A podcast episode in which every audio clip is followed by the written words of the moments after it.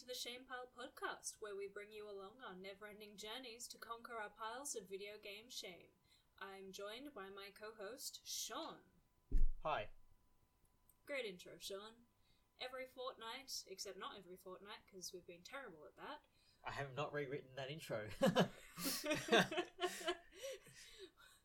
yes, uh, Every month. every month. Every month? We're aiming for every month. We'll discuss in depth one or two games that we've been playing. This is our 10th podcast, so, you know, we're doing pretty well so far. Well, I guess the 10 is a milestone. It's been like a year since we actually started this, and 10 in a year is really bad. Hush now. Those are mere details. Enjoy our milestone. What are you talking about? Oh, wait, no, our shame piles. How are they looking? Uh, terrible. I have made zero progress again. Okay, so I managed to finish two games. At you least. have too much time on your hands. Yeah, it was that weekend where you were away. And also, w- yeah. Um, anyway, I managed to finish Mass Effect Andromeda, and I played through one of the missions in Noir Syndrome, which essentially was the whole main mission story. Um, I, I wrote about that. I did add a game, Ki- uh, Kingdoms and Castles. It's basically like a little city kingdom builder. That was that game that I had when I was really drunk. oh yeah. Have you have you put that story up?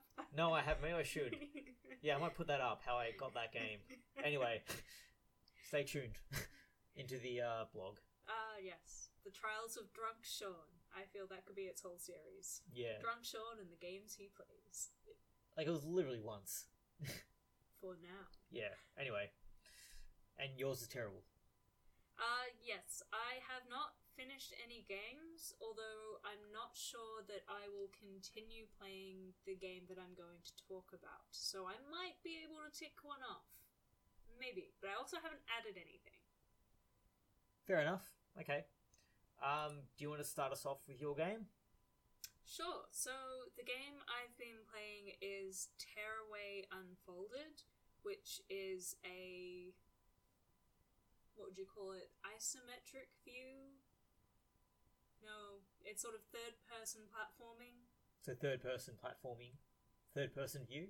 Yeah. Well, it's, I meant that it's sort of top down, not over the shoulder. Oh, okay. Is that isometric? I always assumed isometric was where I always looked at isometric as like kind of like angular top down, but like very set. So Oh, like um, Bastion would- or Transistor is isometric. I always thought isometric meant that you're top down but not directly over the top. You're at a slight angle, so you see a little bit more in front of your character, and like it's not like a straight vertical down. You need. We'll get back to you with the definition of that after we've googled, but I'll keep talking. If Yeah. you're interested in that game, it came out recently on the PlayStation Plus free list. So a number of you probably have it if you are subscribed to the PlayStation Plus.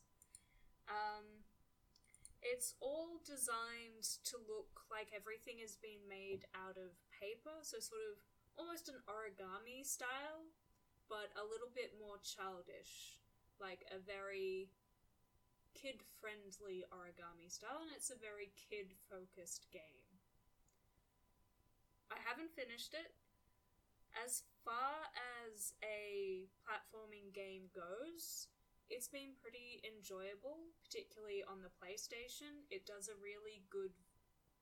Um, it's got really good pacing, the rate at which it introduces new mechanics to use. So, initially it's straight platforming, then you have a mechanic where you can shine a light using your controller to direct various creatures about the screen, and then after a little bit of that, you can push a button on the touchpad to make various drums and things on screen bounce. Then, you know, a little bit further on, you learn to control the wind. So that's sort of very neatly paced.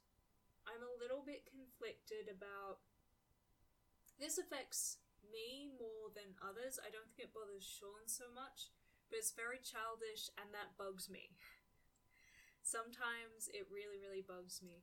I get away with it with games like Ratchet and Clank. It doesn't feel like such a big issue. It feels like even though it's aimed at kids, it's not talking down to me. That sometimes Are we sorry? Are we talking childish in terms of themes or gameplay? childish in terms of themes. Okay. It's really not. It's not super obnoxious. I'm probably more sensitive to it than others, but it's enough that it's gonna stop me completing the game. I can't play it for hours and hours. Eventually, I'm like, man, I need a game with more depth. Yeah. So uh, like it's a very simple construct of the story and, and plot, or yeah. Very simple construct and story. I find the way the narrative is conveyed. It, I mean, it's meant to be very sort of story time esque, but it just still kind of irritates me. Hmm. I'm trying to think of uh, comparisons, um, like or other games that might be have that same effect.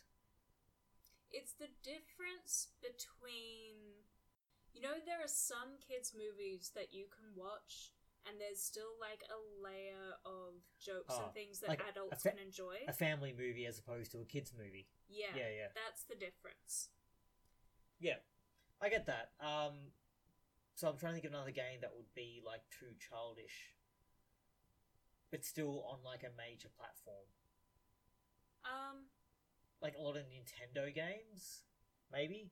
possibly some of the Nintendo games. It doesn't affect, I think, my initial enjoyment. It just affects my ability to play that game for a long period of time. Fair enough. Like, initially, it's very fun because the game mechanics in a lot of those Nintendo games and similar 3D platforming games is really, really fun.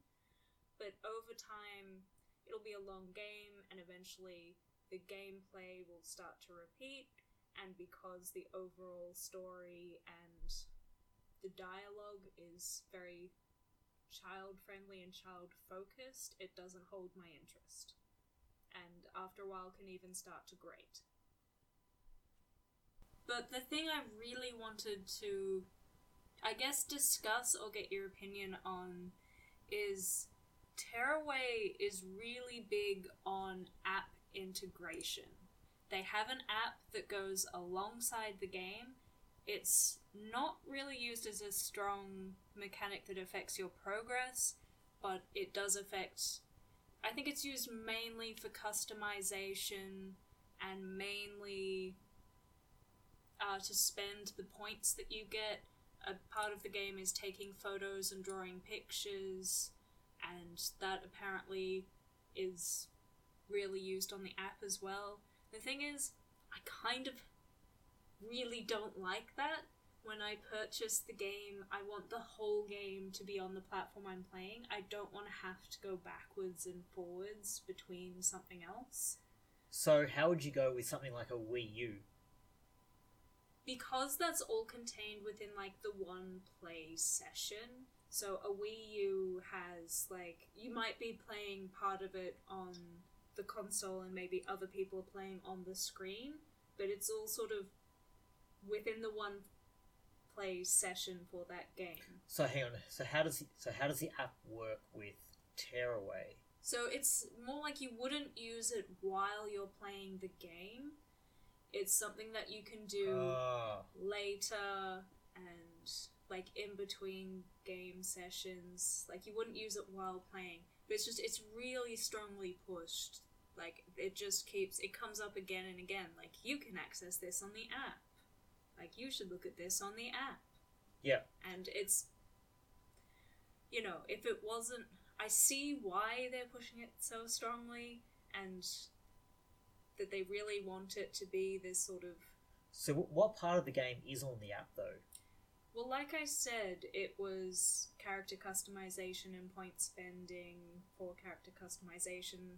Part of the game is taking various pictures. So it- and So I guess like my question is, so it's a part of the menu essentially.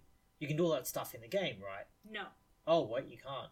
Yeah, it's really it's much more limited in the actual game what you can do in terms of the drawing and the picture taking and modification and the character customization. I think. Right. Okay.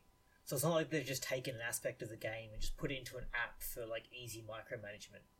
No, I don't think they have. It's admittedly, I didn't like it, so I didn't get the app. Yeah. But from what I can tell, it's not the same thing. So yeah, well, it's funny you say this because the game I'm going to talk about, Mass Effect Andromeda, has the same thing. And I remember that from Mass Effect 3 that there was also an app integration, but I played it really behind everyone else, so it was not relevant. The app is essentially to manage a very certain aspect of the game, which has like a time limit on it. Basically, you send your little squads out to do missions to gain points for like to help with the multiplayer, and you can do that off without playing the game because it's just like oh they this cools down in three hours, so you can do it again in three hours. Do you feel that that sort of that these apps are actually adding anything to your game experience? No, this no I don't. I've noticed that these apps have popped up a couple of times. Games I've been playing, um, Mass Effect being one of some of them. Assassin's Creed Unity had one as well. What did that one do? It was a very similar thing. It was like here is your here is Paris. You have a couple of assassins. You can send out missions to gain points to help with some game thing. It's it basically allows you to do a bit of offline gaming to get a certain, like in this case, it was like points or money to then develop things in the game. And I, I think Assassin's Creed Black Flag had it as well. You can send ships off to do pirating. I guess I feel like the apps themselves aren't entertaining enough to stand on their own, so you don't really want to play them. And then it's slightly irritating in the game that in order to like maximize your benefits or maximize your customization ability that you have to do this. So yeah, well the thing with Assassin's Creed, Mass Effect, um, you don't need to use the app. Yeah, it's the it. same with You're right. Yeah. You you can maximize your benefit if you do, but like by the end of, or in all those games, I never felt like I actually needed to do it offline to be able to then win the game. And I wasn't really playing a lot of multiplayer anyway, so Yeah, Yeah. so Tearaway doesn't need like you don't need to use the app and I certainly haven't been doing it. It's just it's very like I said, it's been very strongly pushed in the game. So once which can be a little irritating. And like I said, I've yet to see a computer game with an additional app that's added anything at all that isn't just kind of like a uh, it's slightly irritating that I have to go out of the game to do this, or that I have to play a subpar app if I want to get that feature. yeah. I mean, like I said, with those games, you don't need the app to get access to any of it. I know, but I'm saying like from a completionist aspect. Ah, yeah. I do know. I I can anecdotally tell you of one game which uses the app quite effectively, and that's Eve Online. Because while because it's an online MMORPG, there's lots things. micromanagement simulator. Essentially, yeah, you you can like manage your tradings and your you can message other people in your like clan or whatever they call it. I, I don't play it, but I know people who do play it use it use it and quite like it. The fact that they can stay in contact with you know the people that are in their clan or, or running their little ship empires um, while they're at work, for example. It basically allows them to keep playing the game because it is a people based game. I guess I can see that. I can see why people would enjoy that and find it useful. It wouldn't be for me because I'd like to be able to switch off and not think about the game uh, while I'm at work or something. But yeah, I personally would like to be able to separate my pure gaming and relaxation time and my I'm focusing at work time. But I can see why people, especially for such a management and I guess not clan, I don't know what they call it. Social. clan, social game. It's a, it's a social game, yeah. I think that works. Social games work really well with that app. In fact, I guess that's the entire premise of all those like Facebook app games, like the things that integrate with um, Oh no, maybe not quite. No, No, they, because they're just annoying. I play a lot of Android games, a lot of which have Facebook integration, and it, I ignore it every time. yeah. I hate Yeah. it so much. Lee has sent you a request to help her get through the dark caves I of never send requests. Yeah, that's fair.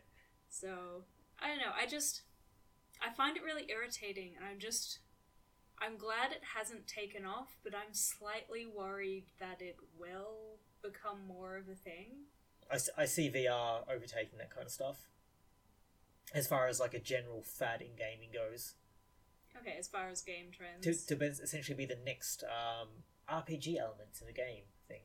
yeah, and I guess as far as like games that you take with you, it's maybe they're more pushing towards things like the Switch and instead Yeah. of also having an app. Yeah, the Switch is something different. That that's that's basically taking portability to a new level. Let's get like a next gen console and have you carry it around with you at a whim. I just mean in terms of trying to get you to play the game longer and throughout the day instead of in like one consistent session. I mean, I know that there's some games which, which have been using, say, the internet to help facilitate ah, the, the internet. yes, the internet to help facilitate This their newfangled well, internet. I think like Jackbox. That is almost borderline app integration. Except instead of an app, it's just a web page you go to. I guess there is that one that they've been really pushing on the PlayStation Plus at the moment because it was in Oh, the last year, last month's free games and this month's Oh. free games. The one that is almost purely phone driven. Yeah, I think it's going to be like a Jackbox, but for selfies only. Mm. You know what kids love these days? Selfies. Yeah, it's really obnoxious. Yeah, it might it might actually be an amazing game, but I'll never find out because the ad is so obnoxious. Yeah. But yeah, but again, that's that same thing I was talking about where it's still all contained within like the one gaming session. It's not asking you to go and do what's essentially a chore yeah. outside of the game. Yeah. Because I'm like board games now have lots of app integration in order to help you. Like complicated games will use it so you can add up your scores really quickly, and some of them are using it so you can have background music or That's cool. to track your character stats, and I think some of them are using that to act as like a dungeon master, in fact, instead of having someone for that sort of asymmetric play where one person is opposing, say, the group instead of having. Oh, yeah, yeah. So, and that's all been great, and I love it. I'm not against using apps and phones in games. I'm just against turning my game into essentially a clicker chore or something. Not giving me I- the full experience while I'm playing. Yeah. I, yeah, I can understand that entirely. There's, don't be wrong, if I'm trying to micromanage my game and I don't have the 400 hours in the day needed to be able to do it while playing the game, because sometimes I just want to play the game, and I'm so compelled to micromanage things, yeah, sure, maybe. But the problem with bringing the micromanagement part out, like, into an app is that generally micromanagement is the most boring part of the game, and most games are better off without it. True. So putting Except that- for those few people who have that special love. Yeah, I would like my two percent stat increase on my whatever. Yeah, Mm, give me a few hours to work out the maths behind this. yeah. We There are those people. Anyway, speaking of micromanagement, I'm going to talk about Mass Effect Andromeda, the spin-off game in the Mass Effect series. I'm really interested to hear about it because I haven't played it, and there was a lot of controversy leading up to its release about. I will talk a bit, a bit about Yeah. that. So I will just outline basically what's going on. So it is it's a standalone game spin-off from the main series. The story is that the a series of ships called arks. Uh, there being five arks: human, Turian, Salarian, Asari, and miscellaneous all other races. I'll get to the, I'll get to why that was done the later. Hufflepuff The Hu- of yeah. Yeah, it's like it's like uh, the Quarians, the Voltaris, whatever. The, those those weird squid guys, the ones that no one really care about. Yeah. Um, and I guess to uh, for people the who don't the NPCs, well, as are most of the other races, but for people who don't haven't played Mass Effect bef- before, those first four races I mentioned, including human, are like the the council races. The four groups sit on the council, essentially, and they're like kind of like the big players as far as races go. Um, anyway, these arks are set off from the Milky Way to the Andromeda Galaxy, so our nearest gal- galaxy neighbor. The thing about intergalaxy travel is that it takes a really long time, even when you're traveling beyond the speed of light. I don't know exactly what statistics are, but I know that they managed to um, travel there in 600 years, approximately. Right? Okay, so that's 600 years after the original game? So, yeah, they're set roughly. I think it's the arks are part of at some point during the first game. Okay. What, what I worked out while because just from information you find out, you know, in the game. Are And you so- giving away plot telling us that? Or is No. that just. No, Okay. it's just yeah, they just like refer to events that you kind of happened in the first game, but like initial events essentially that happened in the first game. This game starts 600 years after the point where you left. So after all the events in the first series are finished, uh, basically when you arrive, you are immediately go into some kind of weird space fungus that's inhabiting that whole region of space. There's also all the ancient terraforming technologies, which are on all these planets throughout this system, throughout the, the galaxy, have started like misbehaving essentially and all have like Trojan viruses or whatever. Because apparently there was a precursor race there. Another foreign alien race has started to invade the galaxy. Like they beat you like fifty years, which like what are the odds? and and like they're they're awful. And then there's also an, a native alien race which has evolved to occupy quite a few worlds there as well. So by the time you get there's a lot going on for what was meant to be like an uninhabited, quite easy galaxy to inhabit. And you basically play the human pathfinder, which is uh, kind of like a forward lead scout um, in finding new worlds and establishing new colonies. Basically, one of a set of twins. Either way, the male twin or the female twin, and the other one stays in stasis. That is the premise of this game. Okay. You arrive in a galaxy, it's a bit of a mess, there's a lot going on. The other arks are missing as well. You're the first ark to arrive there, even though you're the last to leave the galaxy. Alright. Yeah, to what you originally said, Andromeda was met with a bit of controversy, and I think it was generally put forward as a disappointment. Is my general like when I read all the articles and got people's opinions. The interesting part was it was labeled, as far as I could tell, it was labeled a disappointment before it came out. Yeah, So that's why I'm quite interested to hear your opinion. So, I will say, I was reading other articles several weeks ago that were actually saying that Andromeda was a strong driver of them, like, massive revenue. EA's revenue. Apparently, that financially did really well, and Andromeda was one of the main reasons for it. I'm not surprised, but I think a lot of people would have bought it sight unseen. I think what people wanted from Andromeda was not what they got. They wanted an action RPG with a compelling story where your choices matter and you have a massive impact on the outcomes of the worlds. And that's what the original series is driving at. Playing this game, I would even argue that BioWare weren't even aiming for this, really. So, and they So weren't What sort of game is it? well, I, I sorry, I will say that Bioware probably. I don't think I went back and looked at a lot of like media releases and a lot of things that, they were released from Bioware at the time. I don't think they never mentioned things about your choices matter and impacts and stuff. But I guess also to be fair, because you've posed it as a sequel to this Yes. series, you've that is the impression you've given. Yeah, I don't think they did enough to not to take away people's opinions in that respect. They didn't say, actually, no, that's not going to be this. It's got to be something else. They just they obviously let it slide, and I, I'd say the language is vague enough that, like, you, could at least you'd still infer from how they advertised it that it was still exact going to be that sort of action RPG storyline, impacts, choices, all that.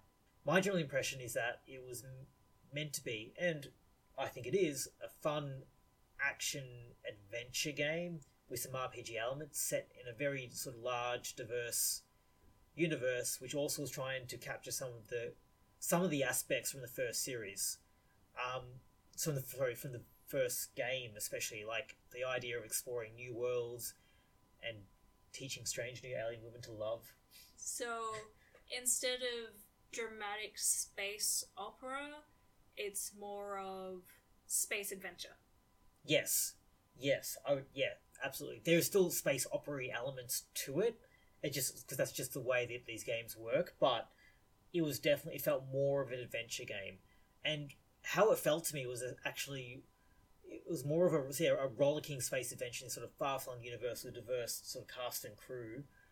Basically, really similar to things like Stargate and Farscape. That was the main impression I got from it, especially in the general tone. And it's kind of it always had like a monster of the week presentation as well, from the way you way you move between planets, especially. Um, or could have just been the way that I played it as well. It sounds it sounds really enjoyable. It was, and I guess over the entire time you did have like an overarching storyline, which was like sort of driven by this sort of consistent and villainous enemy called the Kett. So they'll essentially this race of invading aliens that weren't you. Okay. Yeah, and there were like you know there were planet based subplots that were kind of all sort of tied to a planet.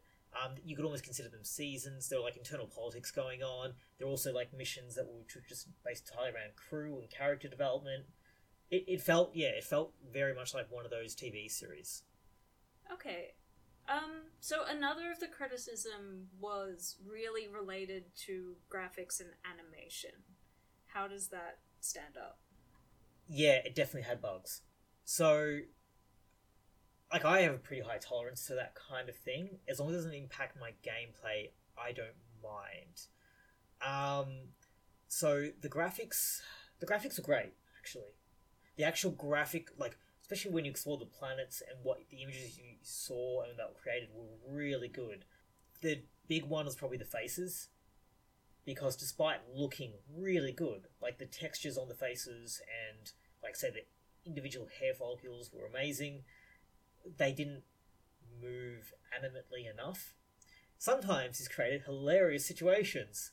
Like like things were like people like almost like deadpan humor, but I don't know if it was meant to be. Yeah, um, like there's one point where you meet the alien. Uh, this isn't really a spoiler. You meet like the foreign alien alien for the first time, and you sort of like you sort of agree for him to come on your crew, and you're like, "That's great," and he holds out his hand to shake it, and then the other alien like puts the back of his hand on the back of your hand, and they both have these really passive, dead faces. They're just staring at each other, and so your main character like kind of moves his hand to the right side, the other one moves his hand to the other side. It's like this awkward, weird game of patty cake happening, but they just have these completely like dead faces the entire time. yeah. Anyway, Is it just the people, or is there animation problems throughout? Um, there were definitely some graphical things that popped up every now and then, like weird things like eyeballs popping out, or That's I'd be having slightly horrifying. yeah, I'll be having like a conversation with a character, and they would walk away, but then there would still be them sitting then in the chair at the same time, as I'm ha- like two of them there, and like weird things like that. And like there was one, there were a couple of, um, like other bugs which actually made my missions hard to progress. Like a- like enemies would get stuck in the floor, so I couldn't go to the next area, or things weird things like that. I feel for I know this has been sort of an ongoing issue with AAA games, but that your game as released should be playable with Yeah, quality But animations. Bioware and EA to get get on top of that shit because that's that is ridiculous. Um, it's silly. It's especially when this is even if it's loosely tied, it's a sequel to a series that didn't have that many issues. Yeah. It did have some. Like it wasn't perfect. It's a big game. There's but no one was really saying, "Man, all the walking animations in the original one are terrible." It Yeah. feels it's not a I don't know that backwards is right, but it's definitely a backward step in quality. Yes, and you expect it from like some of the more up and coming studios like CD Projekt Red, the guys who do Witcher. Like their one games have their their one series games have been Witcher, and yeah, they're full of bugs, but then they very quickly acknowledge them and then fix them.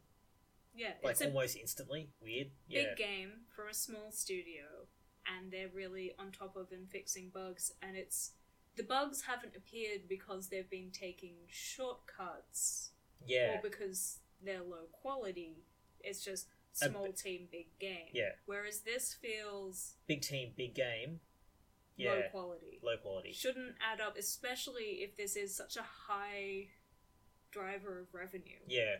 My my actual my main problem with Mass Effect was it felt like a, it's the first game I've ever ever played where it felt like a console import and actually affected my playing of it. It was only the menus to be honest. But because there's so much menus like inventories and just loading up the game, it it, it was noticeable like having to press spacebar at the start rather than letting you click and things like that. Like it, it just felt and it was, like for instance the map wouldn't let me zoom in properly half the time because the I didn't obviously didn't recognize the mouse wheel doing its thing. Mm, that's frustrating. And I Yeah. feel that bad ports is something we should have moved past. Or Yeah. if this isn't a bad port, at least just working on I- its yeah. system. I will like to talk about the things that um, were good about it rather than just shitting on it. Um, no, no, yeah, it's uh, I just wanted to No, ask about the question. controversy bit. for, like I guess for the most part, I really enjoyed the game. It does sound. Yeah, I, I I played about 60, 70 hours of the main story and then about another 20 hours of the multiplayer. It sounds fun. Like it, It- does sound it like a fun game. A fun game. That that was actually the main thing. It was there were certain things that would have made it more fun, but if they tried bringing in some of the aspects from the old games, it would have made it less fun. Mm. Yeah, but I guess yeah. If you're aiming for a light-hearted game, Yeah. there's and I think that that was what I really enjoyed about it was the light tone, like it was a lighter tone to the game because you're because maybe because it wasn't space opera, there was no we need to save the universe. It was now oh we need to defeat this enemy who is defeatable. okay. Yeah, um, I felt like the main character Ryder, or, or at least the male version, definitely felt like sort of that Jack O'Neill from Stargate or uh, Crichton from Farscape. He definitely had that aspect to him. He did not. So he had a genuine personality. He had more of a personality than um, Shepard, and he, it was definitely a lighter personality. In the in the parts where you didn't get to choose his dialogue or it, things just happened, it definitely came off way lighter most of the time. That's better. I can understand in, say, the more pure RPGs why you have a blank protagonist so that, you know, people can project, Yeah, uh, you know, themselves or whoever they're role playing onto it. But when you don't have such a strong RPG element, it's perfectly fine and in many cases really helps your story to give your main character some personality, make them interesting. Yeah, and like that's one of the main strengths of those TV series as well. The main focus character is likable and lovable. Like um, uh, what's his name? Reynolds from is it Reynolds from Firefly?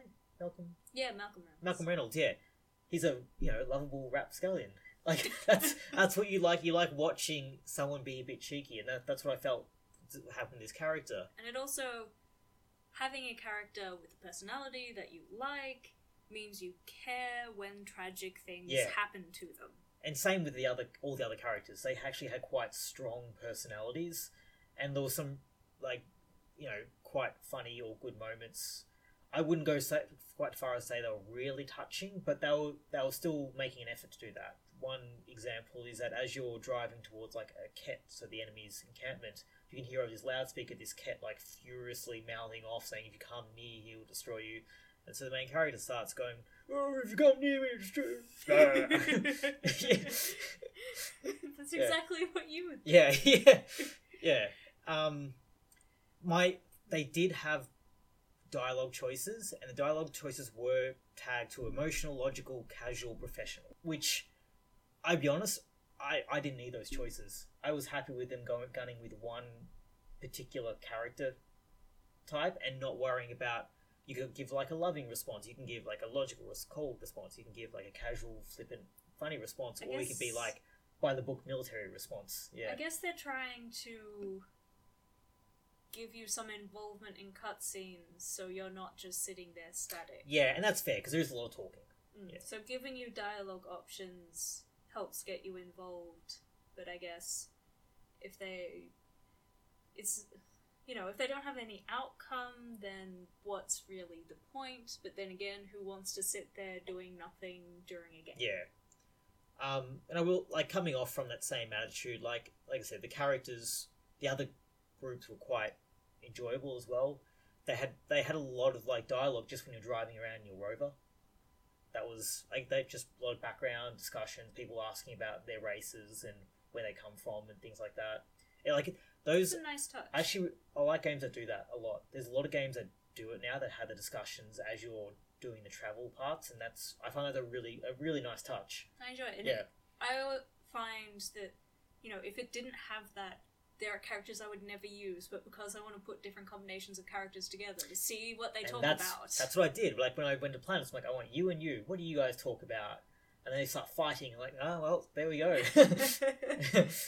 so, what is your opinion on having paid or paying full price for this game, which it is very it's highly enjoyable, so I understand wanting to buy the game and I will buy the game.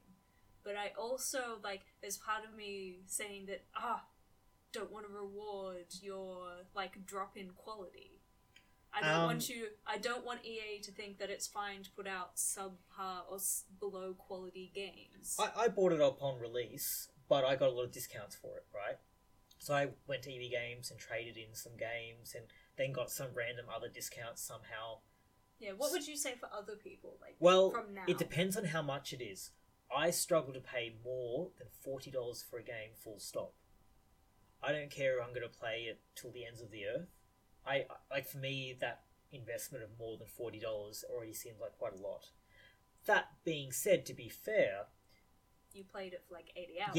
yeah, that like that's forty dollars is actually what I paid for Andromeda. If I'm getting say a um, an hour for every dollar of invested, that's really good. Mm. That's amazing. I would because like look at a movie that's an hour and a half and you're paying twenty dollars for that. And if I'm paying say forty dollars for eighty hours of gameplay, that's massive. I guess like That's a- that to to me is reward, worthwhile. Cost to reward ratio is right for this game because it's enjoyable and it's that fun. I just I'm never gonna be able to bring myself to pay full price for it.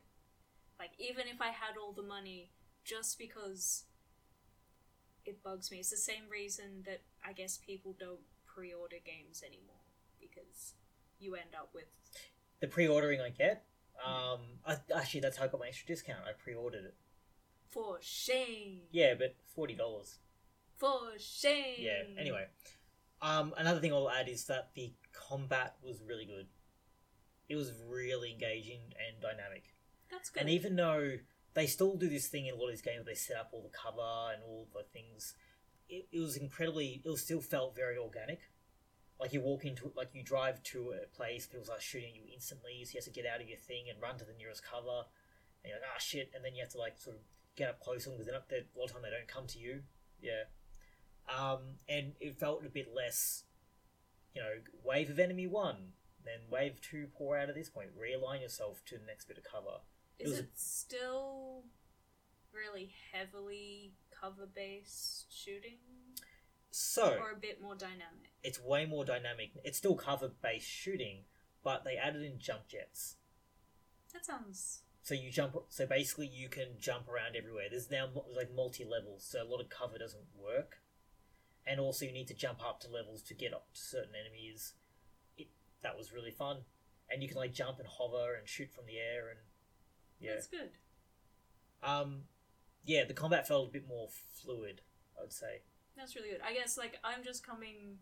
Like, the last FPS I played, or the shooter I played, was Doom, which is. rides a lot on the entertaining, quick gameplay. Yeah, So, I, I would Um, say that they started to move away from cover based in Mass Effect Three anyway, because They they, yeah just they all- they knew what where it was going, so they introduced like classes which are a bit more melee, for instance, and things like that. they're always what I play. Yeah. Um, and I guess like yeah, the big positive was the good graphics, even with the graphical bugs. Um, It's pretty. Everything just moves awkward. Yeah, yeah, yeah, yeah. That's probably a good way of putting it. It looks very pretty. Um, and I guess that's the funny thing about when your graphics are really good, the minor imperfections become more obvious. The uncanny valley of The, graphics. the uncanny valley. That's it. Like whereas things are a bit more stylized, those kind of imperfections don't really matter because it's just it always comes part of the style itself. yeah, you like- don't really care about if your like 16-bit graphic character doesn't move like a person. Yeah. I mean, you look at like a game like Zelda Wind Waker. Do you ever play that? No.